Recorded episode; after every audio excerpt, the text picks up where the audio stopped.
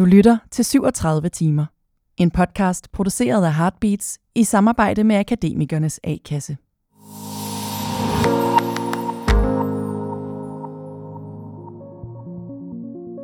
En rigtig træls arbejdsdag på mit tidligere arbejde på TV2, jamen det var, jeg mødte ind klokken 9, lidt over 9, åbnede min computer, kunne se, der var en hel del mails med ting, der skulle ændres, fejl, der var blevet begået, noget, der var akut, som jeg skulle tage hånd om lige nu og her. Og når jeg så havde ligesom foretaget den værste brændslukning, så gik jeg ned af de eller sådan meget flotte gulve på TV2 og ned til den dyre, flotte kaffemaskine, øh, og tog mig en kop kaffe, og prøvede at trække den så lang tid, jeg egentlig kunne, inden jeg gik op på min plads igen. Sad bag en skærm øh, en hel del, og lave noget, som krævede dit fokus, men som også var enormt manuelt.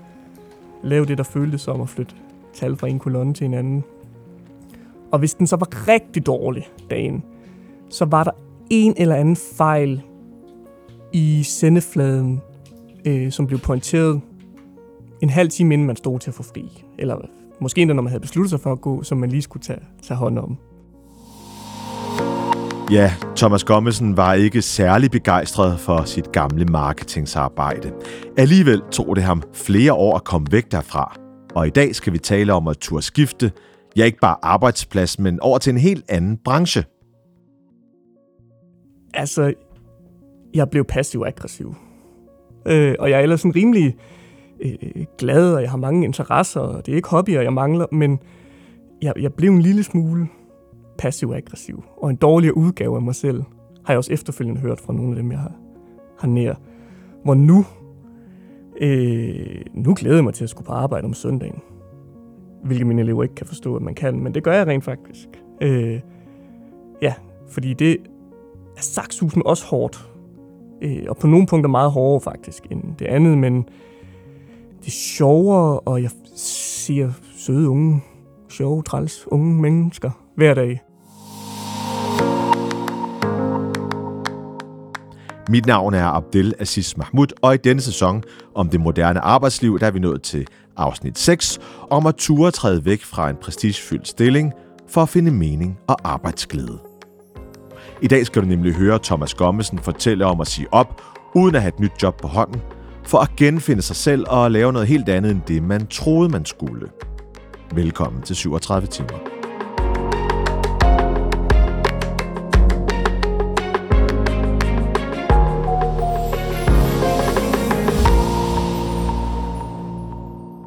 Og der er nok mange, der sidder med, med den øh, oplevelse i de her år, øh, at føle sig måske ikke rigtig brugt på den rigtige måde, eller bidrage til noget godt, sidde bag et øh, skrivebord, og så drømme sig hen til et eller andet lidt mere romantiseret. Det er typisk sådan noget med at åbne en café eller restaurant, mm. eller, eller sådan noget, ikke? eller i hvert fald arbejde mindre. Øh, I dit tilfælde, der gik du fra en øh, kommunikations- og marketingsafdeling øh, på TV2 til at være lærer, til at undervise. Øh, I hvert fald en, en kontrast, som jeg glæder mig til at høre mere om, øh, men også især til det der mod, det også må kræve øh, at, øh, at tage den der beslutning. Og hvordan har du det med den del af det, der handler om øh, ja, skrivebordet, kaffemaskinen og opkaldene? Skrivebordet ikke så godt. Grunden til, at jeg blev på TV2 så lang tid, det gik fire et halvt år, det var fordi, altså det sociale, det kunne jeg virkelig godt lide. Helt sikkert. Øh, og jeg nød da også de lækre omgivelser. Det, det skal jeg da også være ærlig at sige. Øh, med fletparket og de flotte toiletter og gode kaffemaskiner og alt det der. Øh, og det sociale, som sagt, der var ikke en fingersæt på det. Men det var straks, jeg blev plantet ved det der skrivebord og sad og lavede noget, som jeg i bund og grund synes var komplet ligegyldigt. Altså det var, det føltes som at flytte tal fra en kolonne til en anden. Øh, og det gjorde det egentlig ret hurtigt, og efter jeg havde fået jobbet. Hvad troede du, det du skulle? Jeg troede faktisk, jeg gik til jobsamtale som programplanlægger. Det kan jo lyde meget gammeldags nu med streaming overalt, men, men det var det, jeg troede. Øh, og, men det var det ikke. Det var så som noget andet, der hedder Flow Planner. Øh, og det var, der er nogen, der lægger programmerne ind. Altså, vi skal sende Dybvad og Sula Awards på det her tidspunkt, og så alt andet i sendefladen. Det var noget, jeg tog mig af. Hvad for nogle trailers skulle der være, hvornår skulle de være, hvor lange skulle de være. skulle vi henvise til tv2.dk eller Facebook? Øh, hvad skulle speakeren sige? Ja, hvor meget skulle hun sige? Øh, alt den slags. Øh, så Så den del, der handler mere om at reklamere for Ja, andre faktisk. programmer, end at programsætte dem. ja, så det var markedsføring. Mm. Og var det nemt eller svært? Det var nemt. Okay, det er det, du mener med ligegyldigt. altså, det er i hvert fald ikke udfordret dig. Nej, ikke. Altså, det, man skulle have en mediefaglig uddannelse, og det havde jeg jo, men jeg har tit tænkt, at enhver IT-køndig teenager kunne lære det. Og blive god til det også, tror jeg. Så, så der var ikke én gang, hvor jeg tænkte, ah, det lærte jeg på studiet, eller ah, det havde jeg noget om i praktik. Nej. Kan du huske, hvornår at du vidste, at du skulle væk? Jamen, så er der sådan to tidspunkter. Jeg vidste ret hurtigt i jobbet, at jeg skulle videre. Øh, og det kan jo lyde vildt, når der gik fire og et halvt år, inden jeg så rent faktisk gjorde noget ved det. Men, øh, men det vidste jeg ret hurtigt. Men så jeg havde søgt nogle gymnasiestillinger øh, sådan løbende, med jeg havde jobbet. Og der fik jeg på et tidspunkt et afslag. Det har været i sommeren, lige før sommerferien 21. Og jeg fik så ikke jobbet, og det var jeg selvfølgelig ærgerlig over, men det, der gik op for mig, det var, jeg var mere ærgerlig over ikke at kunne forlade TV2, end ikke at få jobbet. Øh, som jeg også gerne ville have haft, men åh, jeg glædede mig bare til at komme væk. Mm. Og jamen, så gjorde jeg det egentlig mere eller mindre bare dagen efter. Øh, så, så da det ligesom gik op for mig, det var ikke det nye job, der trak. Det var det at komme væk, der trak. Hvordan ved man det? det er, når øh, bekymringerne for at gå arbejdsløs, øh, de er mindre end bekymringerne for at blive. Øh, jeg var ret ligeglad med, om jeg skulle gå arbejdsløs. Ja. Øh, Men Ja. er det også, altså, jeg går til at spørge her, hvordan ved man det? Det er, fordi man vil også gerne rådgive andre, der er i den situation, man vil gerne høre, fordi der, hold kæft, hvor hører jeg ofte i min omgangskreds, det der med, øhm, at, at, at, øh, at folk er begyndt at kigge på annoncer eller whatever, øh, og gerne vil det over, eller hey, jeg hører, der er en stilling hos dig, eller et eller andet, og så er det virkelig nogle gange lidt svært at høre, er det stillingen, eller det her job, du, du er glad for, også bare... Øh, altså man, man er sådan lidt, lidt i tvivl om, sådan, er, det, er det det her, du gerne vil, eller vil du bare væk fra noget Ja. i virkeligheden? Ikke? Så var det sådan, så du også altså, begyndte at kigge efter, det kunne næsten være hvad som helst. ja, øh, det var det faktisk. Altså, gud, hvor har jeg søgt mange ting og jobs, som jeg he- heller ikke tror, jeg vil finde en stor glæde i, for at være helt ærlig. Mm. Altså, jeg har også søgt en masse på DR, mm. som jo en til en er ligesom TV2. Ja, hvor skulle det være? Ja, lige præcis. Det vil, der vil bare være længere transporttid. Mm. Øh, så det var bare for at komme væk. Ja. Så ja. jeg var sådan lidt i vildrede. Ja.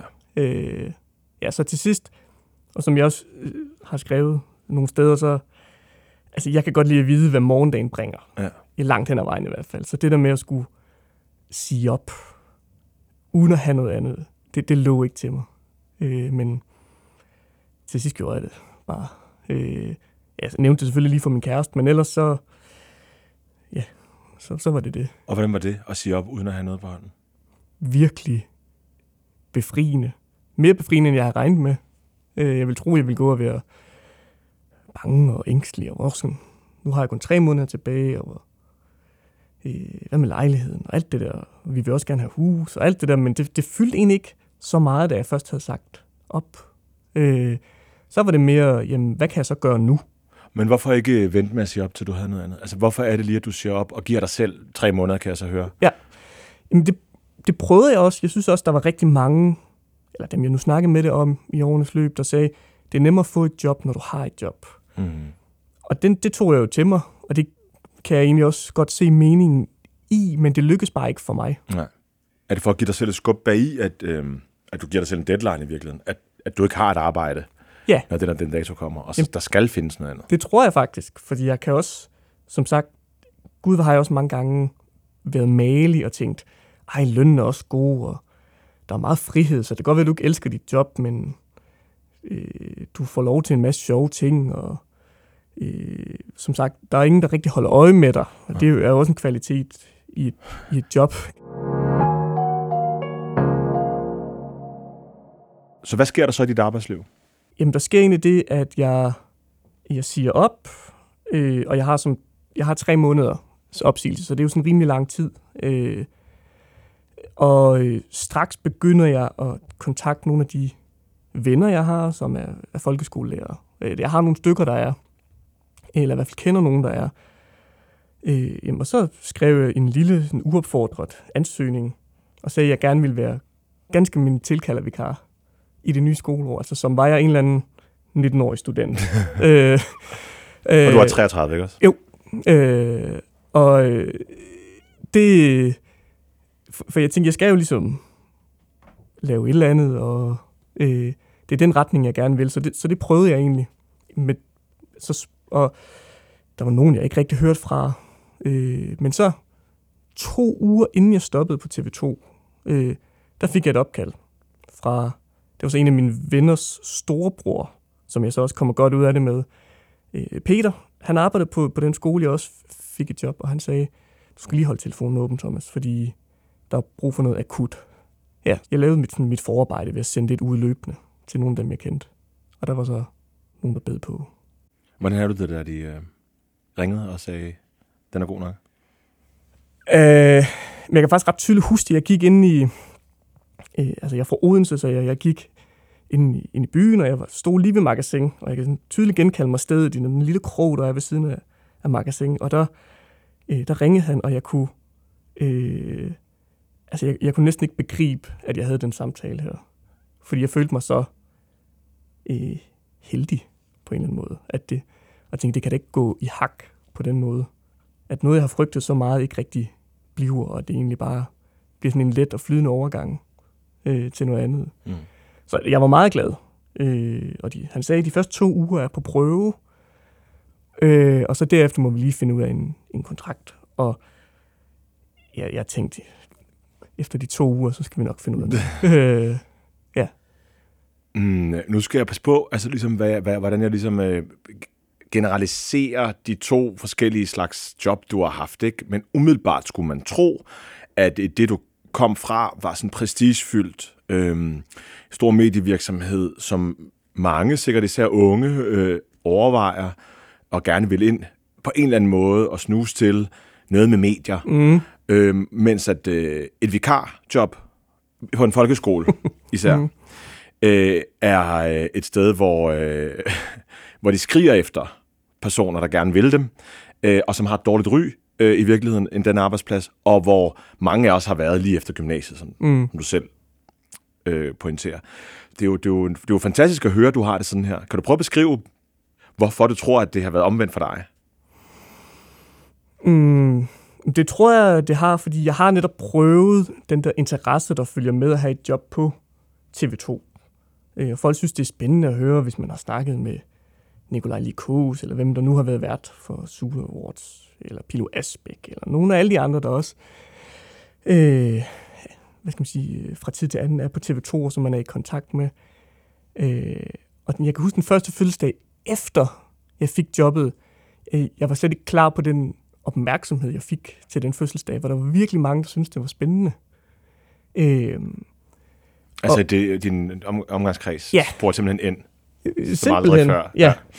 ja. Øh, både sådan til jobbet, men også hvordan jeg fik foden indenfor og den slags. Mm. Øh, og og det, det, det, var, det var det passede mig egentlig ikke så godt at få så meget sådan, opmærksomhed. Øh, så jeg nød det egentlig ikke særlig meget. Og jeg fandt også ud af løbende, at øh, det er det, mange værdsætter ved, ved jobbet. Øh, og hvis man godt kan lide den slags, og, at have frokostmøder øh, to forskellige steder i byen på en dag og sådan noget, jamen så, øh, så er det sikkert et meget rart job, men jeg havde brug for noget lidt mere håndgribeligt. Mm. Øh, fordi der er arbejde i medie og sådan kommunikation og marketing, det bliver også meget hurtigt flyvsk, ret meget af det. Øh, så... Sendt og glemt, siger man nogle gange i branchen. Ja, okay. Ja, ja. ja jamen, øh, det har jeg ikke hørt, men det giver mening. øh, det giver rigtig god mening. For jeg savnede noget, øh, noget lidt mere håndgribeligt. Ja. ja. Så jeg tror, det var det. Og det bliver næsten ikke mere håndgribeligt, tænker jeg, end at undervise børn. Altså når du står med dem foran dig. Øh, jo, så skulle du være håndværk eller sådan noget, men det er jeg ikke så, så godt egnet til.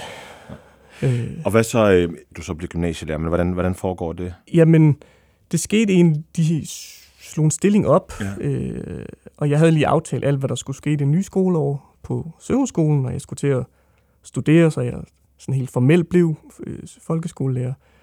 Men så tænkte jeg, okay, nu prøver jeg lige at søge det her job øh, på Nordfyns, og det skal lige siges, jeg har søgt rigtig mange gymnasiejob øh, i min tid på TV2. Mellem 60 og 70, tror jeg. What? Øh, så det var ikke med de sådan store forhåbninger, at jeg, jeg regnede, regnede faktisk ikke med at høre fra dem. Men øh, så ringede de, og jeg tog til samtalen, og jeg var meget, jeg har aldrig været så afslappet til en samtale, fordi jeg vidste, jamen hvis ikke det bliver til noget, så har jeg noget andet her, jeg bare Så- helt vildt ja. gerne vil. Ja. Øh, så jeg har aldrig været så ærlig og lige frem, øh, som jeg var til den samtale. Og så ringede de. Øh, jamen faktisk dagen efter. Øh, eller skrev, fordi jeg havde undervisning, og så jeg lige skulle ringe til dem, og så gør jeg det. Ja, og så, og så fik jeg det. Og jeg havde lovet øh, nogle timer på Søhusskolen, og jeg vil gerne gøre det så godt for dem som muligt. Og så jeg arbejdede faktisk en halvt halvt øh, de, de første tre måneder, indtil de så fandt en afløser. Ja, så, så øh, det, jeg har virkelig, jeg var hjemme og slå op. Jeg har min mappe med alle mulige ansøgninger. Øh, og jeg, jeg, jeg tror, det er tættere på 80 end de 60, at jeg har søgt øh, løbende. Men for at blive gymnasielærer, øh, de ansætter ikke en, uden du har rigtig har noget erfaring. Mhm. Og det havde jeg ikke rigtigt. Jeg havde gymnasiepraktik, men det har de fleste. Så, det, så det, der var ikke rigtig noget, der gjorde, at jeg adskilte mig fra så mange andre, tror jeg. Ja. Så det var sådan, det gik ja. til. Det er sjovt, at øh, altså, det, jeg ser bare stadig den der altså, virkelig komiske kontrast, der er i at det ene sted sidde og have utrolig meget magt på en eller anden måde ved at skulle øh, reklamere og gøre opmærksom på nogle vigtige store interviews med nogen, eller store serier, og, eller store skuespillere, der kontakter dig for at sige, husk lige det her, eller skal jeg lige komme ind og gøre, lave en reklame, eller whatever. Mm. Og ene mand sidder der og synes i virkeligheden, at øh, man er for overkvalificeret. Og så er der noget, hvor du øh, jo kun i godsøjne skal sidde over for 20-30 elever, og kun præge dem, mm. Og ikke mange andre. Øhm, og, der, øh, og der er der simpelthen, der er det så svært at komme ind, og, øh, og, og når du endelig gør, så føles det øh, meget vigtigere end noget andet. Mm. Hvordan mærker du, at øh, din øh, selvforståelse sådan ændrer sig? Øh, ja, for det første er jeg mere stolt af at sige, hvad jeg laver. Ja, ja som jeg også skriver på et tidspunkt, jeg har, jeg har altid haft en lidt underdanigt forhold til læger, øh, fordi jeg tænker, hold kæft, de har studeret i mange år, de er virkelig dygtige, og klogere end mig sikkert også. Så der har jeg altid sådan, i situationen skammet mig lidt, hvis jeg har snakket med en læge, eller ved ved en læge, og de vedkommende spørger, hvad jeg laver. Men så, da jeg skulle have tjekket noget på et eller andet tidspunkt, så, så sagde jeg, at jeg var skolelærer. Og det kom bare så let, uden at tænke på, at jeg skulle skamme mig eller noget som helst. Så jeg er simpelthen bare mere stolt af, hvad jeg laver. Og gladere, tror jeg. Også i de der sociale sammenhænge, du nævnte før. Ja, meget. Men spørger de lidt på samme måde ind, som det gjorde, da du arbejdede på en Ja, kommunikationsafdeling? det gør de faktisk. Men mere tidligere, så var det, fordi det var spændende med, uh, hvad har du lavet den her uge, Thomas? Mm. Øh, til øh, nogle af de spørgsmål, du også stiller her. Hvor- Hvorfor, hvorfor gjorde du dog det? Hvorfor sagde du noget udefra så fedt op, for at stå sammen med nogle skrigende syvende klasser? Øh, så, så jeg synes egentlig, interessen er ret stor stadigvæk. Nok mere for et år siden, da jeg lige var skiftet ind nu, men, men interessen var der egentlig Mm. stadigvæk. Du har meget øh, gråt og kedeligt beskrevet en arbejdsdag på en kommunikationsafdeling. Øh, hvordan er den øh, på et gymnasie nu som lærer? Den er... Altså, jeg møder ind sådan rimelig tidligt. Første undervisning er klokken halv ni. Så er det måske klokken kvart i otte, otte. Forbereder lige undervisning. Det sidste er undervisningen. Og så går jeg ind i klassen. Og jamen, altså, som så mange andre læger, tror jeg, at jeg skal starte med at sige, at telefonerne lige skal lægges væk, og computerne skal lige slås ned. Og... Men ellers så øh, derfra, øh, så alt afhængig af, om hvor mange moduler jeg har, jamen så, så underviser jeg, øh, og hvis jeg har nogle øh, mellemmoduler, jamen så forbereder jeg mig. Men generelt så er jeg bare rigtig meget i kontakt med, med eleverne. Øh, og tiden går virkelig hurtigt. Øh, og jeg er meget træt, øh, selv efter et enkelt modul, men Øh, fordi alle skal jo bruge noget fra en. Øh, og det er jo dejligt, øh, men, og gør også, at jeg føler mig vigtig, men det, det er også krævende. Men du er fagligt træt og ikke sådan, øh, eller, og ikke sådan træt af livet, Nej, nej, nej. som du var før. Ja. ja. Og hvad giver dit nye arbejdsliv dig? det bliver sådan nogle klichéer, men glæde, energi, og rent faktisk også, som jeg sagde tidligere, jeg har ret mange hobbyer, øh, så- jeg, øh, som jeg godt kan lide. Og inde på TV2, der havde jeg egentlig altid i verden til at dyrke de øh, interesser, men jeg var simpelthen så drænet for motivation og inspiration og glæde, så jeg fik aldrig rigtig dyrket dem, når jeg kom hjem, fordi jeg bare var så utilfreds. Øh, så gad jeg ikke sætte mig ned og læse en bog. Nu kommer jeg hjem, og som jeg lige nævnte, stadigvæk helt vildt træt, og mine ører øh, kan nærmest give sådan en hyletone. Men alligevel så, ja, øh, så kan jeg godt sætte mig ned og læse en bog. Mm. Øh, ja, så Og er der... Øhm, altså, man hører om, om lærerfaget, at det, at det, at det er presset og, og, og, og udskældt, ikke også? Øhm, kan du genkende den del, som handler om sådan øh, det fag i, i, i samfundet og det trolde? Ja, det kan jeg godt. Øh, det, i særdeleshed, da jeg var i folkeskolen, det var... Øh, hvordan skal man sige det? Jeg følte mig nogle gange lidt som sådan en jubelidiot, for jeg havde bare TV2 og mit job så meget, så det var næsten ligegyldigt, hvad jeg blev mødt med øh, øh, i folkeskolen, at det, det, det var ingen udfordring i forhold til øh, den meningsløshed, jeg havde på TV2. Men som tiden gik, og det også blev hverdag, så kan jeg godt se, at der er... Det er hammerende hårdt. Og øh, man er jo også meget i kontakt med forældre, fordi de, præcis som forældre skal, går helt meget op i deres barns ved og vel og trivsel og læring. Øh, så dem har man også meget kontakt med. Øh, så øh, en ting er at skulle forberede undervisningen, gerne tilpasse til de forskellige niveauer, der nu er i sådan en folkeskoleklasse, og der er kæmpe stor forskel, kan lige siges. Og så derudover også øh, have tid til at snakke med forældre om læring, eller hvis nogen har lavet et eller andet, de ikke skulle, eller møder. Ja, så, så altså, jeg, jeg kan godt forstå, at, tid er en, en knap ressource for Mm. lærere. Mm. Også for lærere, som, eller måske i særdeleshed for lærere, som også har været det i rigtig mange år, Mm. øh, som ikke lige har haft det skifte, jeg har. Så, så det kan jeg sådan set, det kan jeg sådan set godt sætte mig ind i.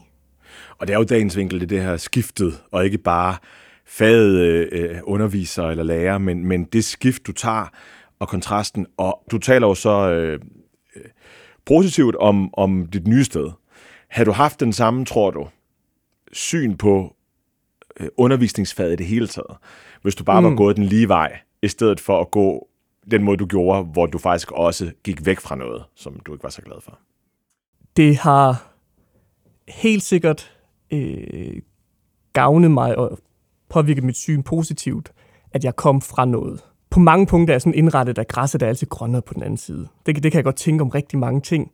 Så egentlig er jeg, hvis jeg var gået direkte til øh, folkeskolelærerjobbet, så ville jeg have tænkt, øh, øj, det er hårdt, øh, men jeg, jeg vil sikkert godt kunne lide det, er jeg ret sikker på, men jeg vil stadigvæk sådan hele tiden tænke, ah Thomas, hvorfor prøvede du ikke det der, den der medieverden? Okay. Øh, Så det var faktisk vigtigt for dig, tror du, at du fik snuset til det der? det, altså det tror jeg, jeg har nogle gange slået mig selv i hovedet med, hvorfor gik du ikke bare den lige vej? For du ville jo gerne være lærer, Thomas. Øh, det, det lå faktisk, det, var, det, det har jeg tænkt siden 7. klasse, jeg vi kunne finde sjovt og menings, måske ikke meningsfuldt, det tænker jeg ikke så meget over 7. klasse, men i hvert fald, at det kunne jeg synes var sjovt. Øh, selvom det var træls øh, med, på TV2, og, øh, og det, det var ikke særlig sjovt øh, at være fuldstændig energiforladt øh, nærmest hver dag, men nu her på den anden side, så, så er jeg glad for ligesom at have prøvet det af.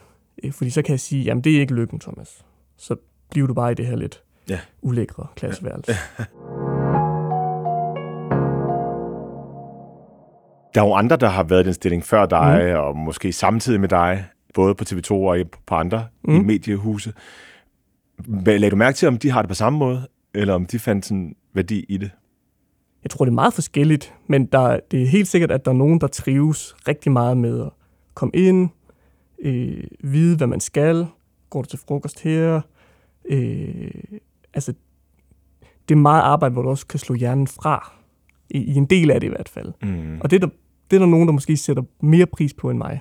Ja. Øh, så øh, så det, det handler meget om personlighed. Ja. Og hvad kan man godt lide i løbet af en arbejdsdag. Mm. Øh, men øh, jeg tror også roligt, jeg kan sige, altså den frustration, jeg havde, den, den er der også andre i, i mit job, der har. Mm. Måden, man også kan fornemme det på, det er den der sådan selvironi, man har til sit eget job. Ja, ja, ja. Øh, det var i, også noget andet, der var med til at tage energien frem. Og en ting var, at jeg havde det sådan, kulturen var også lidt sådan. Okay, det er klart, hvis man føler, at øh, der var mindst, mindst af en eller anden gejst. Mm. Øh, men det vil igen også komme op, det kommer igen op frem til, hvilke personligheder øh, du er. Altså, du vil måske gerne rykke ved noget eller nogen. Det kan alle ikke gøre. Altså, det gør alle ikke Nej. i samfundet. Øh, slet, slet ikke. Og vi skal have nogen til Ja. at sætte den freaking banner op, eller faktisk endda også sælge telefon, sælge nogle reklamer, eller whatever. Mm. De skal jo ikke alle sammen føle, at de gør en forskel på den der samme måde. Nej. Der skal man finde noget andet værdi i det, og der har du vel bare været en af dem, altså når du så forlader det helt, så har du vel bare vægtet det højst, eller været modigere. Ja, jamen det kan godt være. Nogen skal jo gøre det der. Ja, jamen fuldstændig. Og øh, hvis vi nu skal helt op, nu kommer samfundsfagslærerne op i mig, men vi lever virkelig sådan en individualiseret verden, hvor vi, alle sammen gerne på en måde skal være unikke. Mm. Øh, og Mm. øh, det har jeg også selv efterstræbt, måske uden at tænke så meget så konkret over det, men og hvis du leder efter det i dit job, så tror jeg bare, at rigtig mange bliver skuffet. At der er nemlig nogen, der skal være øh, folkeskolelærer, som sådan, jeg har altid vokset op med, det kan man altid blive. Det, det synes jeg altid, det har været sådan et, et udtryk, jeg synes, nogen har sagt. Øh, og ja, Jeg tror, vi er mange, Thomas, der, øhm, der synes, I er super seje, og faktisk har overvejet det. ja, Altså virkelig har overvejet, skulle man gøre det? Og specielt også, der godt kunne lide samfundsfag, som du så underviser Mm. i. Øh, virkelig sådan har overvejet det som en af de ting, man, man kunne blive. Og ikke bare godt kunne blive, men gerne ville. Men måske bare faktisk synes, man ikke var, ville være god til det. ja, det kan også godt være. Jeg tror næsten, der er endnu flere, som tænker, det tror jeg egentlig ville være meget sjovt, øh, og det kunne jeg sikkert også være god til, men jeg, jeg gider ikke alt det. Øh, der findes job med bedre løn, bedre arbejdsforhold, Ja. bedre... Øh, Kaffemaskiner. Øh, Fuldstændig. Og hvis vi nu skal tale sådan i, i billedsprog, så øh, på min ene arbejdsplads, da jeg kom på folkeskolen, så kom der en ny kaffemaskine. Øh, og det var hele den øh, lærerkollegiet sådan ret begejstret for. Jeg tænkte bare, altså den der kaffemaskine ville have været skrottet for 15 år siden på TV2. Øh, men de var jo glade for den, så det var ikke noget, jeg pointerede. Men jeg tænkte bare selv, at nå, er det det? Øh, Det er sgu meget smukt, synes jeg. En eller anden skrottet kaffemaskine. øh, gav stor værdi på lærerværelset. Ja, men det smagte også fint. Det var ikke det. Det var bare... Og over på, på den anden arbejdsplads, der kunne du på sådan en fladskærm vælge billeder af hvilken kaffe, og der også kakao. fuldstændig, og man kunne... Det var... Bønderne blev kværnet, og... Og det er... Ja, jeg, jeg, jeg jokede nogle gange med, når den der kaffemaskinemand, han kom, så sagde jeg, der har vi jo firmaets vigtigste. Så det, er- det er også noget, der bliver værdsat meget. Jeg har aldrig prøvet at drikke kaffe, eller så jeg ved faktisk Nej, ikke, okay. men, og, jeg, og jeg er meget bevidst om det der, de der led, som du også taler om, på, der er på en, i den branche. Altså, der er så meget, øhm, som øh, skal, skal gå op, og så mange, der øh, laver lidt, om ikke manuelt, så i hvert fald ensformigt Mm. øh, arbejde, for at det kan lade sig gøre, at øh, altså helt ude i det yderste led, så shiner virkeligheden. Ikke? Fordi ja, igen, så tror jeg, der er der, det godt, du taler det ene fag op, men der er jo nok mange, der nu synes måske, du taler kommunikation mm. og marketing ned, Mm. som, er, som jo er et drømmejob for andre. Så er det i virkeligheden ikke det her mere et Thomas-issue i virkeligheden, end det er et, altså et samfundsting, altså, og at øh, det ene er vi- vigtigere end det andet. Altså, jeg tror, at man skal passe på med at sige, at noget er vigtigere end noget andet, fordi altså, det er jo ikke sådan en naturgiven størrelse. Altså, hvad der er vigtigt for den ene, kan være vigtigt for den anden, og hvad der er vigtigt nu, kan være mindre vigtigt om 20 år. Altså, så det, er sådan, det skal man passe på med. Når det så er sagt, så tror jeg, øh, mange begår den igen i situationen samme fejl, som jeg gjorde. Øh, vi snakker rigtig meget om øh, dårlig trivsel, vi snakker rigtig meget om øh, især blandt unge, men også med folk, der bare er utilfredse med deres arbejdsliv. Øh, og jeg føler mig sådan ganske overbevist om, at hvis nogen havde øh, lidt mere mening i deres job, øh, som jeg selv synes, jeg har, prætentiøst som det lyder, men det, så, så tror jeg, flere vil være glade for deres arbejde også. Hvis de ligesom har gjort sig den erfaring, at øh, jamen, de der øh, Zulu Comedy Gala efterfester, jamen, de er bare mega fede, men det, det er en aften ud, på, ud af et år. Øh, så det er ikke øh, det er ikke det, der udgør et godt arbejdsliv. Det, så, så jeg så, øh, så jo, jeg tager udgangspunkt i mig selv, men grund til, i al beskedenhed, tror jeg, at så mange har, har læst, når politikken altså også godt kan lide dem, jamen det er, øh, jeg tror mange kan, godt kan se, se sig selv i det. Mm. Og, og du, du, du sætter dig nemlig til, til tasterne og, og beskriver om den sådan, ændring, sceneskift, der, der var i din, i din karriere. Hvorfor var det, hvorfor følte du trængt til, at, at andre skulle, skulle læse med på, på din oplevelse? Det, det kom så egentlig af, at jeg læste øh, en artikel om ansøgertallene for folkeskolelæreruddannelsen. Og det var gået ned endnu en gang for gud ved hvilket år. Og jamen, så tænkte jeg, det er sgu da ærgerligt.